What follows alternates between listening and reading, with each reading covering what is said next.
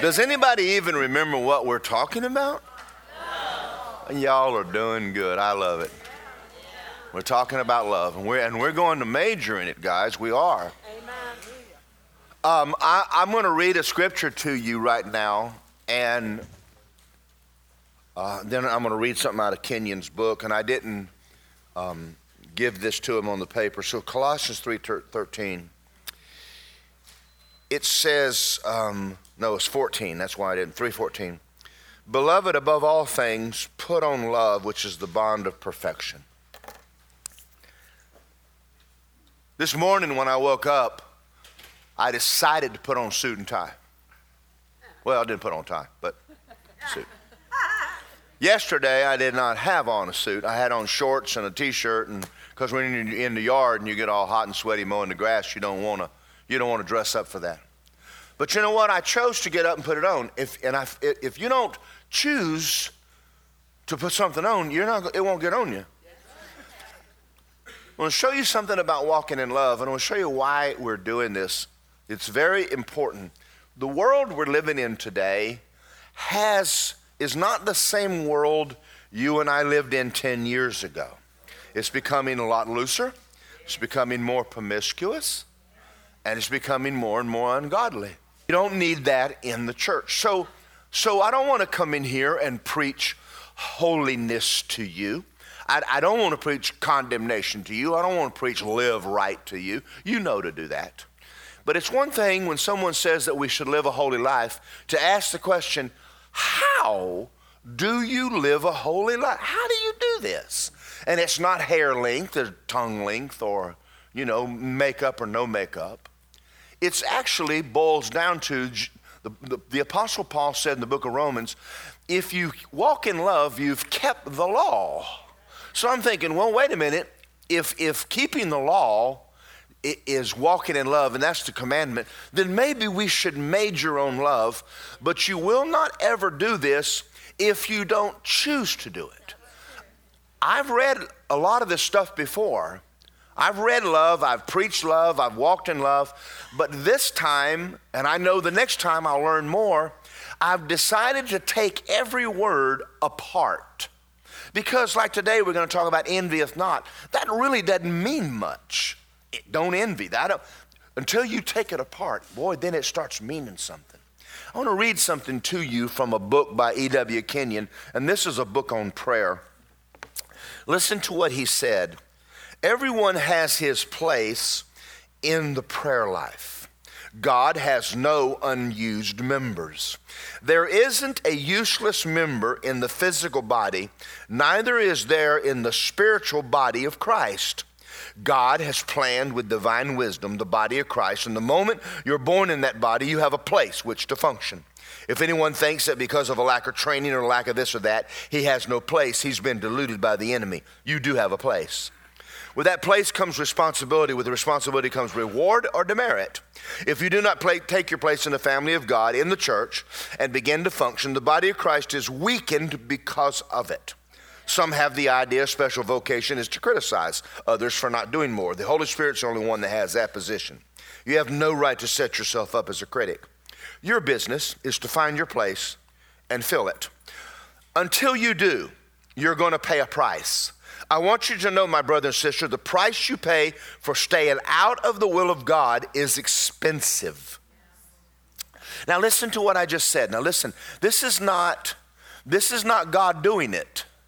This is not God because you're not obeying, doing something to you. But it's you not being in the will of God that's causing heartache. Being out of God's will will cost you. Now, let me read what he says here. Don't you? This is extremely true. You are going to pay for it in sickness, loss of money, unhappiness with your loved ones, for you cannot be the protected one, the cared for one, as long as you are standing outside of God's will for your life. And having said that, you would think people would want to be in the middle of the will of God. I've been pastoring, I've been, I've been preaching now for 30 years. Um, I've been saved for 40 And I remembered when I had a youth group, I had teenagers that went on and made it and did good, and I had some that didn't. I, I had young girls in there that, since my youth group had been married four times, got six kids in their own welfare.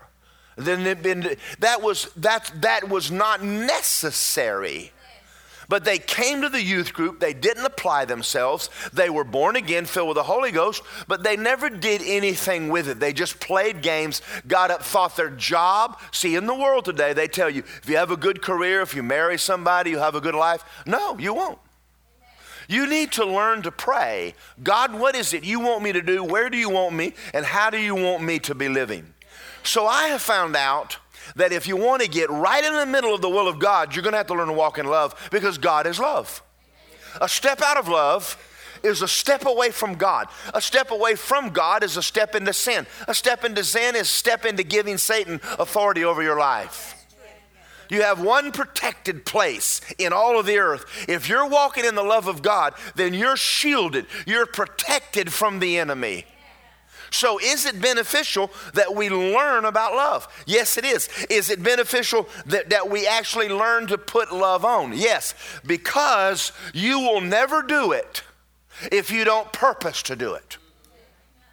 If you don't purpose patience, you will never be patient.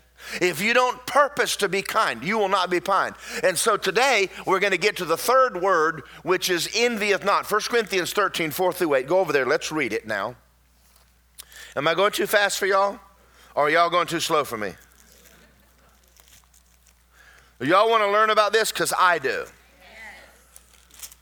I'm, I, you know, sometimes you got to get sick and tired of being sick and tired. And decide that if you're walking in love, you're walking in God. Man, that's awesome. That means all you got to do is make one adjustment and your life changes.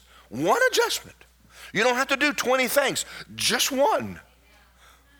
Just open up love, read it, study it, look at it, start doing it, and the more of love you're walking in, see, out of, Jesus said, out of your belly would flow rivers of living water. That means that the irrigation you need for life is already inside of you. You already have everything you need for life, but you're the one that needs to pray. You're the one that needs to walk with God. All right. So it says in, in um, it says in 1 Corinthians 13, 4, love suffers long, that means it's patient, and it's kind. It does not envy, it does not parade itself, is not puffed up, and is not rude. I'm going to stop right there because that's as far as we'll get today. What does it mean when it says love envies not? It means love is not a braggart. The very first thing you've got to learn about love, love does not brag. Go to Romans chapter 4. I want to read something to you. We'll learn the difference between bragging and, and, and, and talking about the good things you've done in a minute. It says in verse 1 What can we say to this? Abraham our father has found according to the flesh. If Abraham was justified or made righteous by works, he has something to boast about, but not before God. What does the scripture say? Abraham believed God, it was accounted to him for righteousness. Now, to him who works, the wages are not counted as grace, but a debt. But to him who does not work, but believes on him who justifies the ungodly, his faith is accounted for righteousness. Just as David describes the blessedness of the man to whom God imputes righteousness apart from works. Blessed are those whose lawless deeds are forgiven, whose sins are covered. Blessed is the man in whom the Lord will not impute sin. Stop and think about this for a minute. What did Abraham to get the blessing on him? Nothing. Absolutely nothing. That's a powerful statement. Now, see, we, we've studied because after Abraham, God brought Moses and brought the law, and the Jewish nation thought that keeping the law would make them right. But Abraham wasn't blessed and wasn't made righteous by keeping the law. What caused God to bless Abraham? Well, God made a covenant.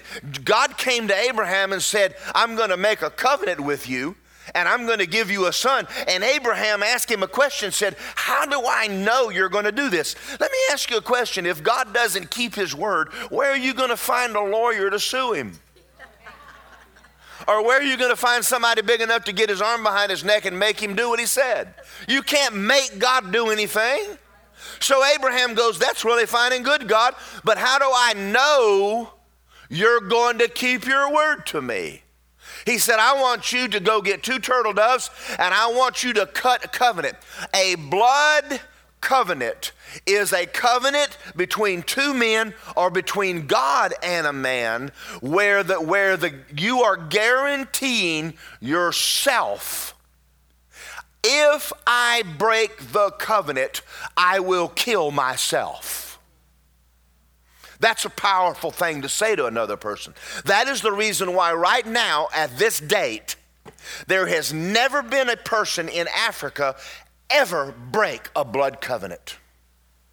Never in the history of Africa has anyone ever broken a blood covenant. It is the most sacred contract on the earth. Everything that you have belongs to the person you're in blood covenant with, and everything they own belongs to you, and you have become one person. Marriage is a blood covenant. So God cuts a covenant with Abraham and says, I promise to give myself. Now, somebody said, well, wait a minute. How did Abraham know about Jesus? Well, you remember Jesus made a statement. He said, Abraham saw my day. When did Abraham see Jesus?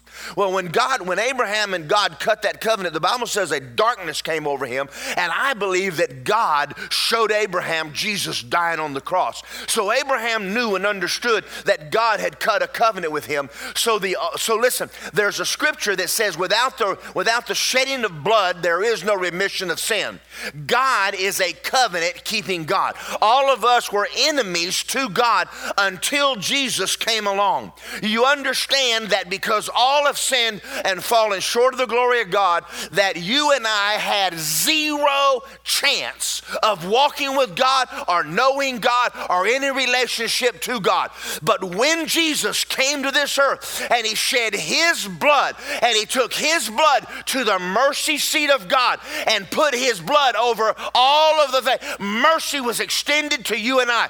God has blessed you because of the blood of Jesus. The only reason reason you have a future, the only reason you have you are now allowed to walk into the throne room of an almighty, awesome, terrible God and get anything you want because your debt was paid for by the blood of Jesus. Now, God cut covenant with Abraham and Abraham put his faith in God. In other words, God did that for Abraham and gave it to him as a gift. Can Abraham brag on what he did? Can you? No. You and I have no bragging rights. No, no, look at me. Uh uh-uh. uh you don't want to look at me, and we don't want to look at you.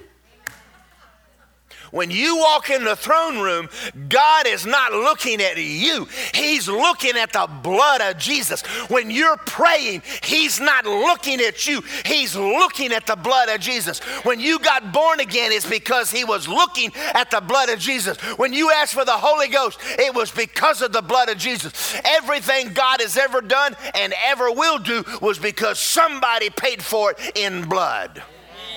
So, anyway, though, though we get the blessing of it, we have no bragging rights. So, love does not brag. Look at me. Look at what I did. You don't have any look at what I did. You need to look at what he did. All right, let's go. John 3:26. Look at this. And they came to him and said, "Rabbi, he went to with you behind Jordan, has testified, Behold, he is baptized, and talking about John the Baptist. And all are coming to him. And John said, A man can receive nothing unless it's given to him from heaven. Amen. You know, now, now, now listen to me. I, I know that y'all are awesome. At least you think you are. But when you got born again, God put his life in you, and he put in you the mind of Christ. If God takes his hand off of you, you're going to go back to being a caveman by tomorrow morning. the further you get from God, the more you act like an idiot. If you think I'm not joking, you have not been watching the news.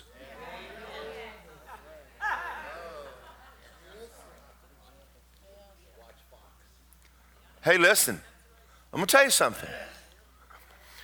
Everything you have, and everything you are, and everything you will ever be was given to you by God. Now, now I'm saying this because love is not envious. And we're going to talk about other people. Now listen to me very carefully. Because it says in the book of Proverbs that God lifts up and God puts down. And promotion comes from the Lord. It didn't say it comes from college. It didn't say it comes from good looks. It didn't say it comes from your job. It says it comes from God. So if you're not where you should be, there's no reason you to get mad at everybody. Your problem's in your bathroom mirror. Now, well, now we're talking about love, right? So you're getting mad at people needs to come to an end right now. But if God promotes you, if God says, if God kisses you, you kissed. God kissed David. David was just a shepherd boy. Saul was the king. God, Saul disobeyed God, and God put Saul down and took a boy out of a sheepfold and made him the king of Israel and made him a mighty warrior. When God kissed David, David got kissed. Didn't matter whether Saul liked him, didn't matter who did. If God likes him, you're going to the top. And when he sets you on a throne, you're on that throne. Yeah. So here's the good news. If God raises you up, hey, don't worry about what anybody says. They can't they didn't put you there and they can't take you down. They didn't save you and they can't take it away. They didn't give you joy and they can't have it. I'm blessed. And there's nothing you can do about it. It doesn't matter whether you tithe or don't. I'm blessed. I didn't wake up this morning worried about you. If I did, I would have gone crazy a long time ago and shot myself. Worried about what people think. Glory be to God. Go to Psalm 75. We're still talking about walking in love, right? Love does not envy, which means it's not a braggart. Ain't no bragging rights. Psalm 75. I may have to just skip bouncing around in my Bible. Exalt, verse 6 Exaltation comes neither from the east, nor from the west, nor from the south. God is the judge. He puts one down and he exalts another. Now, there's a lot of things happening in America today, and there are people getting promotions around you, and you're not getting them. Well, you know what you need to do? You need to go spend time with your father. That's the only person you need to be talking to right now. Cain thought Abel was his problem. Saul thought David was his problem. And the Pharisees thought Jesus was his problem. So they took him and killed him and threw him in the ground. But it didn't do a lot of good, did it? Because if God decides you're coming out of the dirt, you're coming out of the dirt. If God decides Jesus is Lord, he'll make him Lord and sit him on a throne. Doesn't matter what the Pharisees did, doesn't matter what the whole world does. It's amazing right now watching what the world thinks of Israel. Get over it. If God said it's their land, it's their land. And you might as well be real nice and just get with the program, baby, because if God blesses you, you blessed. Now, I'm going to tell you where I learned this. If I can tell about me, go to Luke 14. I'm going to tell a story about myself. I have to tell stories on myself because I can't tell stories on you. I could, but I won't.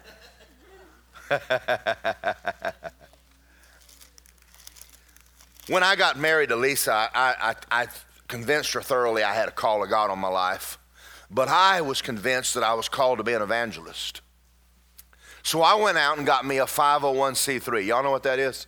Nonprofit organization. I got, we got us an 8086 computer, which is a glorified typewriter. and we got us, uh, and, and, and so I, I wanted to travel and preach. And in one year, I got three places, and one of them took up an offering and didn't pay for my gas. That's all I had. I got, I got so tired of trying to get God to do what I said that I quit. You know, he just don't move sometimes the way you think he should. And you're going to find out real quick one of y'all's not God. So I went to the Lord and I said, I will never again, the longest day I live, promote myself. If you called me, you do it. And I had to do that because I had I had to quit striving because it was making me ugly. Y'all know anybody like that? Don't look at your spouse. So, Air Mobile Ministries, I called them and they had a place for me in the ministry running a camera, the projector, not preaching, running a projector. And I said, I'll do it. I'll do the projector. Now, what that means, we had four films in the Jesus films, two hours long, and they lasted 30 minutes each. And we're over there with two projectors, and one of them's playing. Jesus is playing, and everybody's sitting in front of a daylight screen. And then all of a sudden, when this film ends, I got to turn this one off and turn this one on, and nobody ever knows we did a film change. And then I got to take this reel and reel it up and put it again, put the other one back up and get it ready for the next one. You know, and that was my job. I ran the soundboard and I ran the film, and that was my job. I ran the film, I did nothing else. One night, the Lord said to me, Tonight, you are doing the altar call.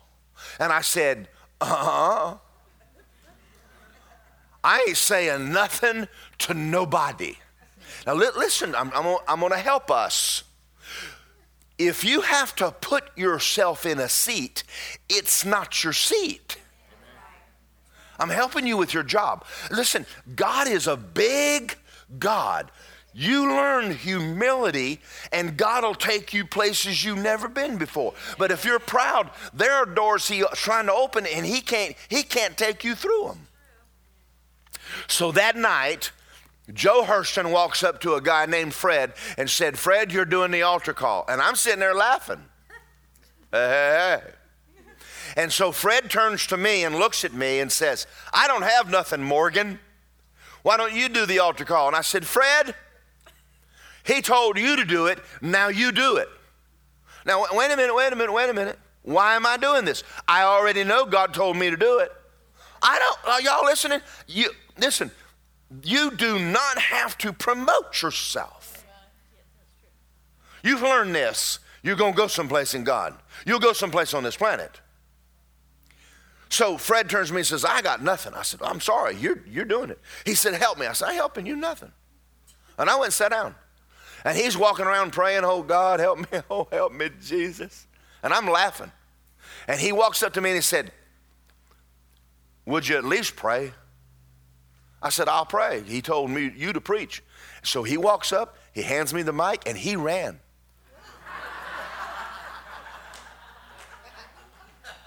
and I'm standing there praying over this crowd, and then and he and the, and the preacher's gone. Holy Ghost hit me, baby. I got up there and I gave an altar call and I preached Jesus. He only got about five minutes because they just watched a two hour film. So I'm just preaching Jesus, come to Jesus, be born again. And I mean, the power of God hit that place. This is the Bahamas. And, I, and there was a bus there full of little black kids. I couldn't see one of them, but I knew they were there because I could feel them in the bus. I'd go from one head to the next, you know, laying hands on. I jumped in that bus, laid hands on those kids. God filled every one of them with the Holy Ghost. I jumped out of that bus and ran through the field that night and, re- and put my arms out. Everybody I touched got filled with the Holy Ghost. And I looked down at people laying out in the power all over the field. And then Roland Yates, the guy that owns Burger Kings in Cocoa Beach, looked and said, My God, you can preach.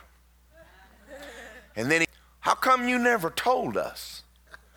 I said, How come you never asked? That night, they gave me the ministry and I ran it for several years.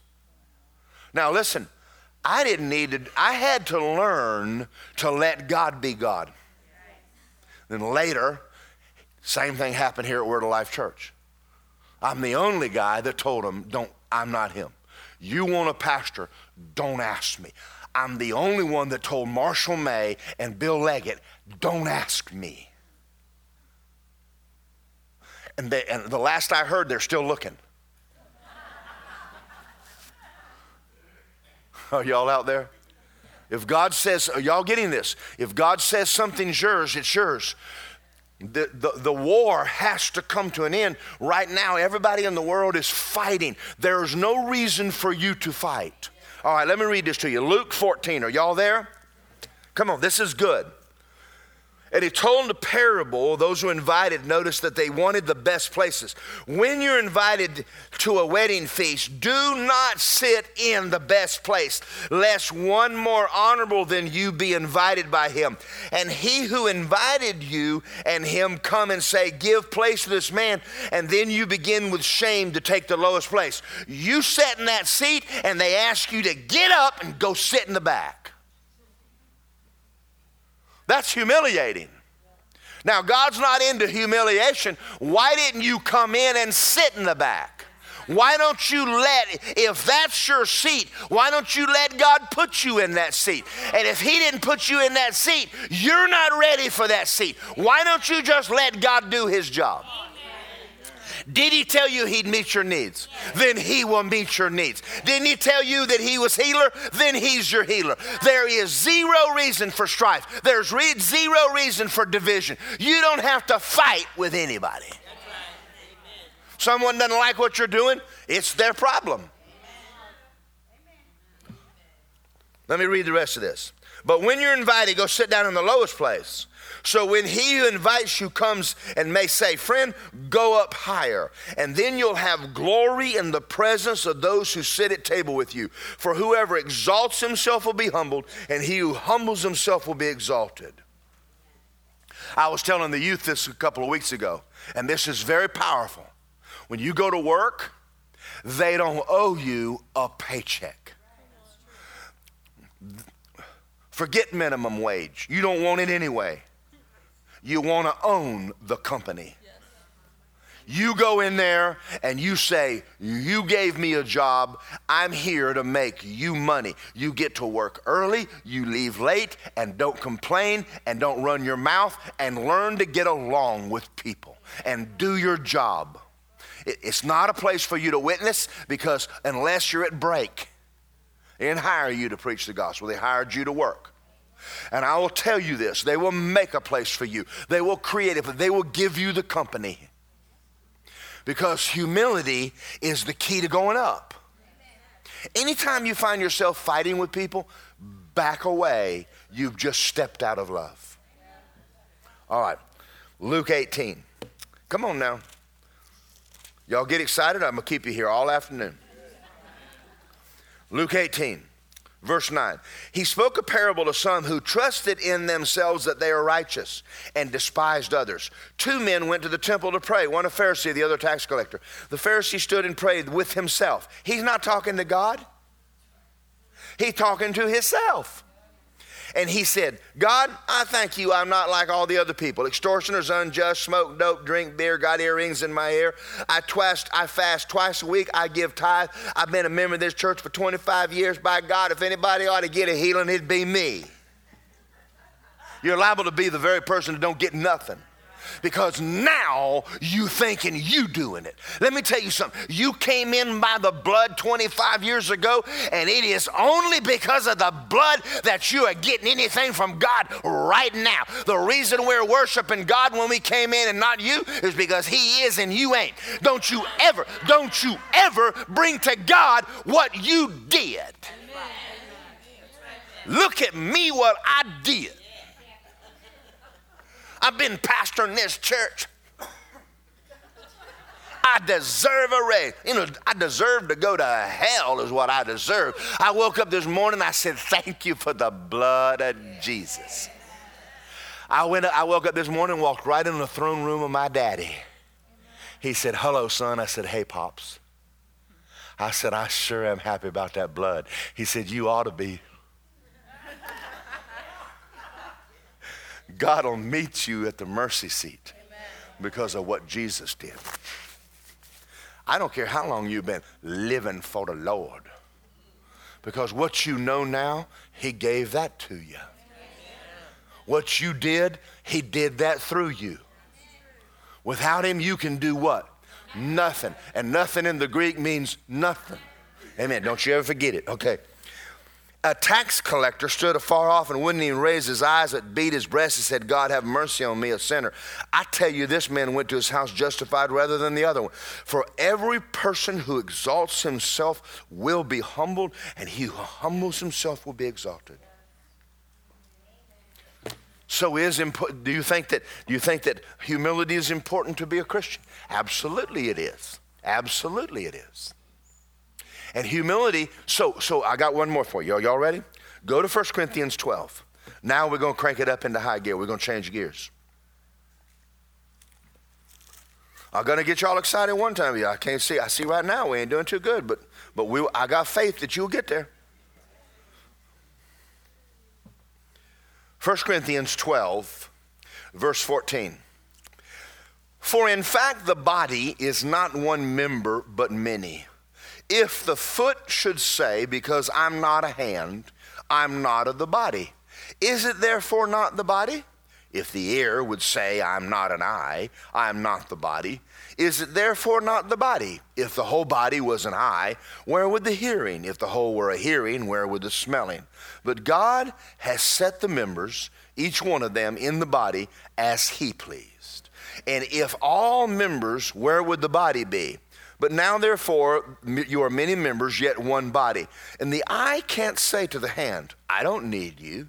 Nor can the head, which is Jesus, say to the feet, which is you, I have no need of you.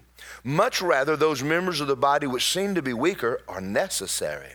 Those members of the body which we think are less honorable are those we bestow greater honor, and our unpresentable parts have greater modesty but our presentable parts have no need. God composed the body having lacks, that there would be no schism, that means division, in the body, that the members would have the same care for one another. If one member suffers, all members suffer with it. If one member is honored, all members rejoice with it. For you are all the body of Christ and members individually. Now look at me. I thank God that you like my preaching. I appreciate it. How do you think I would sound if I didn't have a sound man? Do you think that that man back there, Sonny, is just not very important? Well, I think he's important because if I'm up here, you'd be wearing my voice out. And then we've got the band. Do y'all like our band? I like our band. Now, we had a man come through a few years ago, and he had a tuba ministry. A tuba, a tuba. Who plays a tuba alone? No one plays a no one wants to hear a tuba unless it's in a band. But you put it in a band, it sounds good.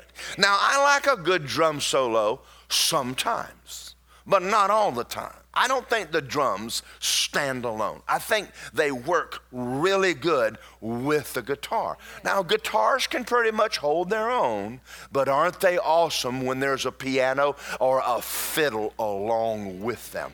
And then when you've got Lisa and Laverne and Paul cutting loose up there and Teresa singing like angels, it adds, see, and I'm trying to tell you, when the band is working, they're tight. They don't stand alone, but when everyone is sinking. So here's, I want now listen to what I'm going to say. God made it on purpose that you cannot make it in life alone. He designed you to where you must have other people. Sorry about that, guys. I knew y'all wanted to be Grizzly Adams, but it just don't work in real life. I am incomplete without Lisa, without Justin, without the band, without the ushers, without someone taking care of the kids. I don't want to take care of the kids. That's what closets are for. Put them in the closet and lock the door.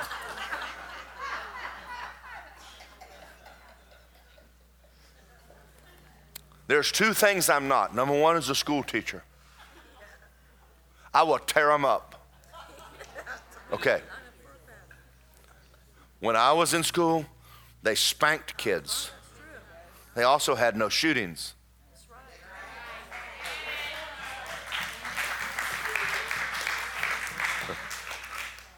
Maybe if we spanked a few more of them, we could stop some of these problems we have.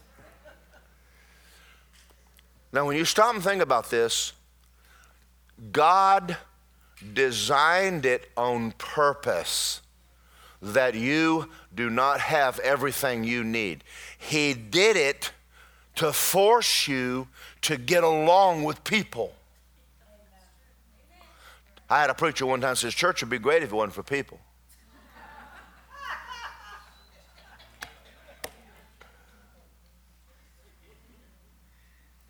I'm going to leave that alone a minute. Some of y'all are thinking. You see, the reason why you want to leave church is because your love walk sucks. And you're not Christ like. It's not us that's the problem, it's you. That's a little strong, isn't it? When I first started pastoring, I couldn't stand anybody in this church. I cracked my whip nobody obeyed. I had to learn to walk in love then. Okay. Are y'all out there? You, are you getting this? This is extremely important because you're not going to make it in life. You're hindering your destiny by your lack of walking in love. You're hin- because the very thing you need to make it is in someone else. That's powerful, guys. And you don't like them. and you don't get along with them very good. So, therefore, you're hindered. You're a tuba, one man tuba band. Tooting your old horn, and everybody should come listen to the tuba player. Ain't nobody wants to listen to a tuba. This actually was true. I don't know if it was a tuba. This guy came in, and he used to be a part of, I think, the Imperials and they broke up and got mad at one another. This guy's traveling around alone. Folks, if you're a part of a band, you need to find your band. Now, I'm going to make a statement to y'all. That is why God put you in a church. I'll say it one more time. This is why He put you in a church.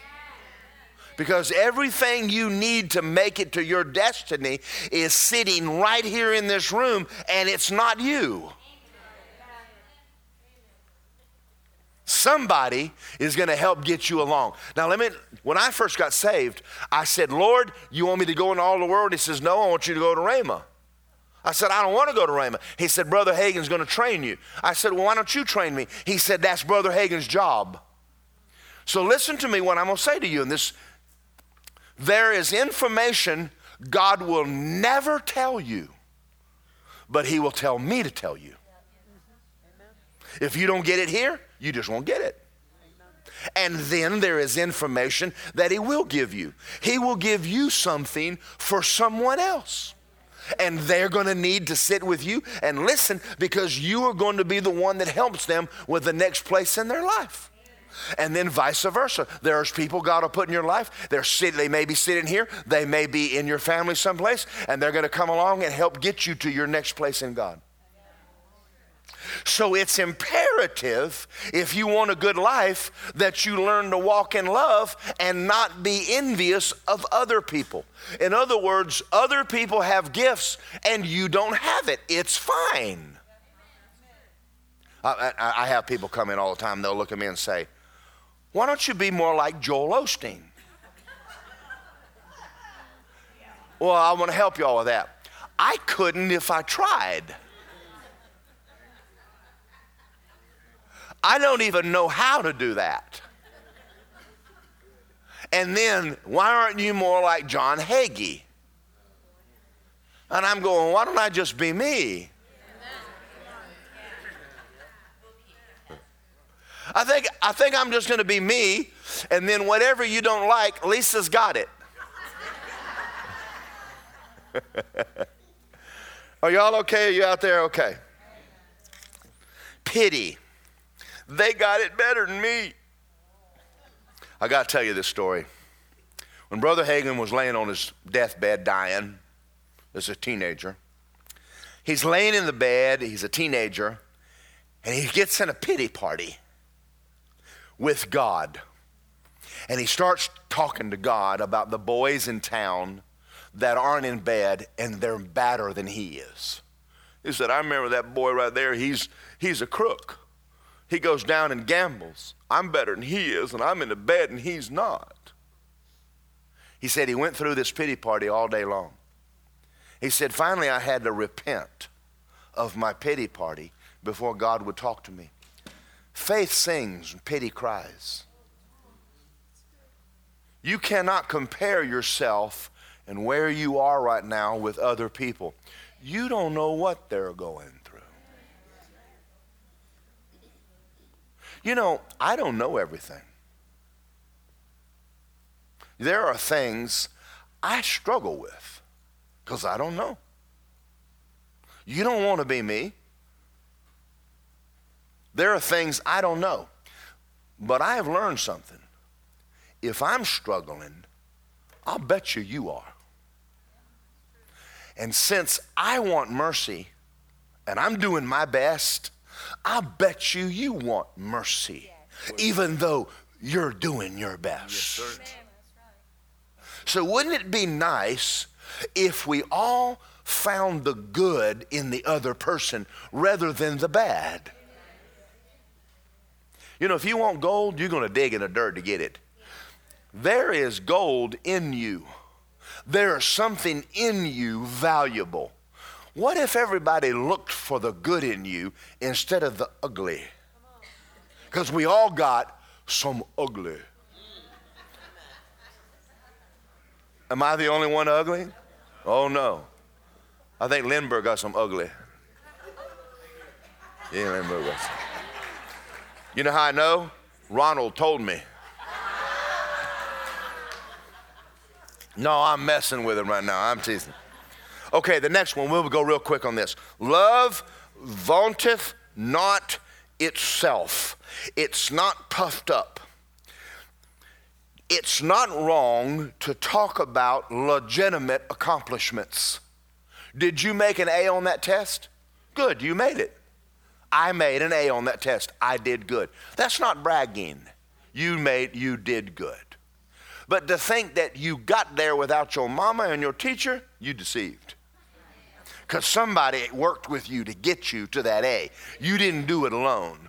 My mother, and I say this because she's not here to defend herself, but one day she came to me and I, she drew a beautiful picture. Beautiful picture. I said, Mom, that's awesome. She said, Jesus did it. I said, No, he didn't. I said, You painted that picture. No, the Lord did. I said, Mom, that's lying. Folks, that's false humility. I said, Jesus did not paint that picture, you did. I said, we all know he gave you the ability, but when I say you did a good job, say thank you. Now, you know when you did a good job and you tell people you want them to acknowledge you did a good job, right? That's not bragging. You did good. I did a good job today, didn't I? All right, I'm going to tell y'all something about me. If I hear y'all guys are crying and bragging on me at my funeral, I'm coming back. If I do something good, tell me now. If you do something good, don't you want somebody to say, Man, we love you, we appreciate you? Get in the habit of telling people what you like right now. Amen. All right. Now that's not bragging, but it says, Love vaunteth not itself. Um, it means don't take the idea or the credit. If you've made a good basket, you need to understand you are a basketball player. You made that basket, but you didn't make it without your team. Somebody was guarding you so you could shoot the ball. So learn to be team minded. If you did good, good, but then turn around and said, We won the game. We won the game. This is a good church. Amen, right? All right. Remember this nothing escapes the eyes of God. Go to Matthew 6 and we'll close with this. Nothing escapes his eyes. Oh, this is good. I knew y'all'd get quiet.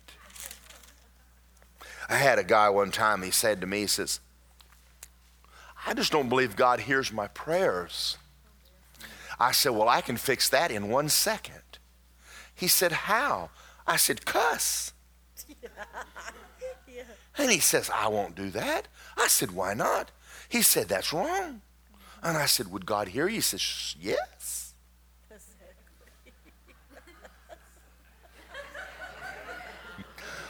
Why do you think he heard you cuss, but he didn't hear your prayer? We're so negative. If you cuss, you go, Oh, God, please forgive me. I shouldn't know. I'm sorry, God. I shouldn't. But if you pray, you go, Where are you? He's, he knows everything you did. There's an angel following you around. He writing everything down. Some of y'all need to think about that. All right. Matthew 6 1. Look at this. Take heed don't do your charitable deeds before men to be seen by them. Otherwise, you have no reward of your Father in heaven. Therefore, when you do a charitable deed, don't sound a trumpet before you as the hypocrites do in the synagogue in the streets that they may have glory from men.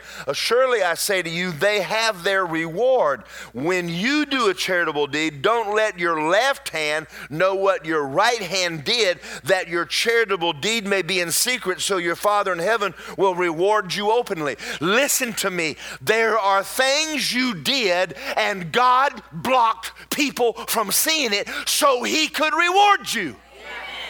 So you walked in and they went, Nobody noticed. That's the best thing to happen to you all day. Because God wrote it down, and God's gonna make sure that you get paid back. Now I'm going to close with there was a day I walked into a meeting in Apopka, Florida, not in this church, in a meeting. And I said, There's a man in the city that needs to be honored. And all of the men there said yes. They got a gift, got a meeting, and they didn't even invite me to the meeting. I was a little bothered and they honored the guy, they put it in the newspaper, and they took the credit for it, and there is not one mention of my name in there anywhere. And I said, Thank you, Jesus. I think sometimes God does things just to get you to be a little more humble. Come on, I'll come on here and preach. I think. What if you did something good and someone else got the credit? Are you okay with that? If not, you need to learn to be okay with that because God saw it. And I'll guarantee you one thing He'll pay you back. You do not have to sound a horn every time you do something for somebody or start screaming, Did you see me? Did you see me? Do it anyway even though no one but you and God knows it. Because I'll guarantee you, now listen, there's coming a day, the Bema seat of Christ, where we're all, He's going to stand up and He's going to call your name. And every good thing you've ever done, they're going to announce it. Somebody's writing it down. And I'm going to tell you something if you got the glory for it, they're not going to mention it in heaven. But if you did it for the Lord and you kept quiet, they're going to make a big deal about it in heaven. Amen. Amen. So, do you think humility is really a big deal? Yes. Absolutely, it is. Doing something for someone else so that they're benefited helps you immensely. And stay humble about it. I could tell you more stories, but they'll make you cry. I went to a meeting one time uh, in the state of Florida, not here, and a, and a whole bunch of preachers went. And I walked up in that meeting and, and took charge of the meeting and pushed it forward. You, that's my personality. And when it was all said and done, they went outside and took pictures. I'm not in the picture. What do you think I thought about that? When I get I see the picture and I go, I'm not in it.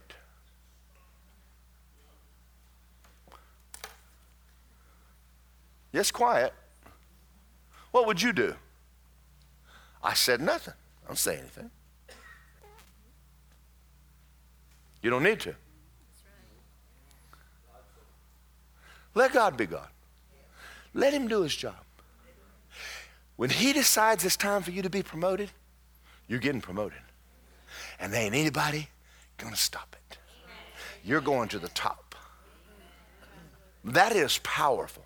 You can be quiet and humble, and humble and quiet. And God goes, Joseph, you're sitting on the throne. And I don't care if your brothers don't like you, I'm going to make you the ruler over the whole nation. And they're going to come bow before you. There are people in your future that will come back and say, if it hadn't been for you, I wouldn't be where I am. You be humble and let God use you any way He'll use you. And He'll start using you in mighty ways. You start blowing your own horn, He'll stop.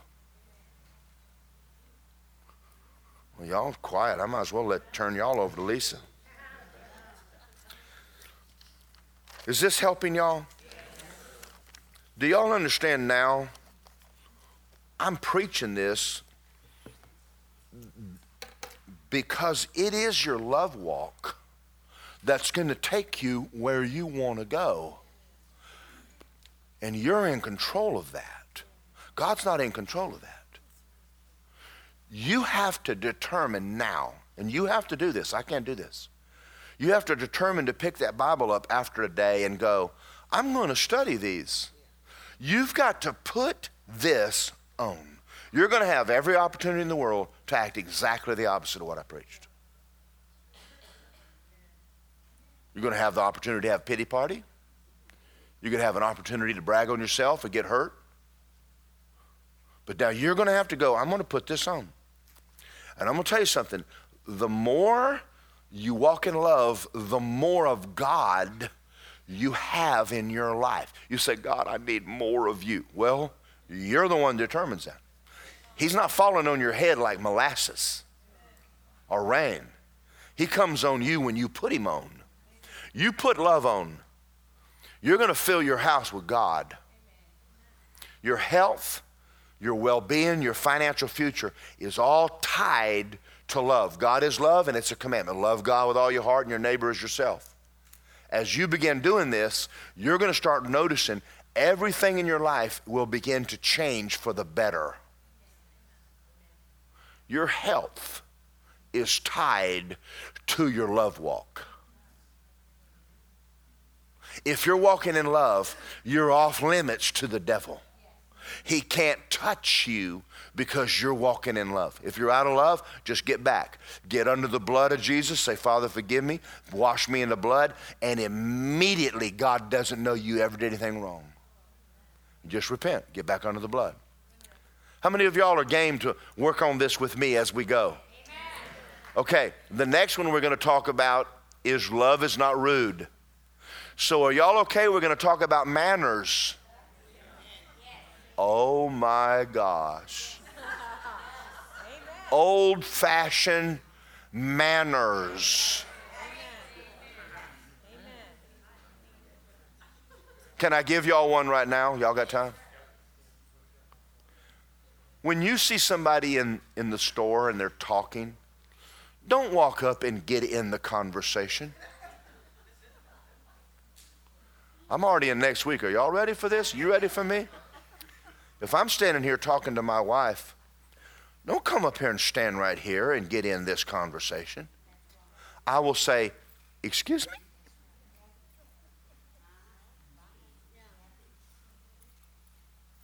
We're talking.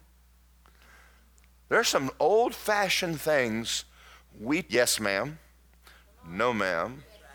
Children are to address parents by their last, older people by their last name, even when they say, Call me Daryl.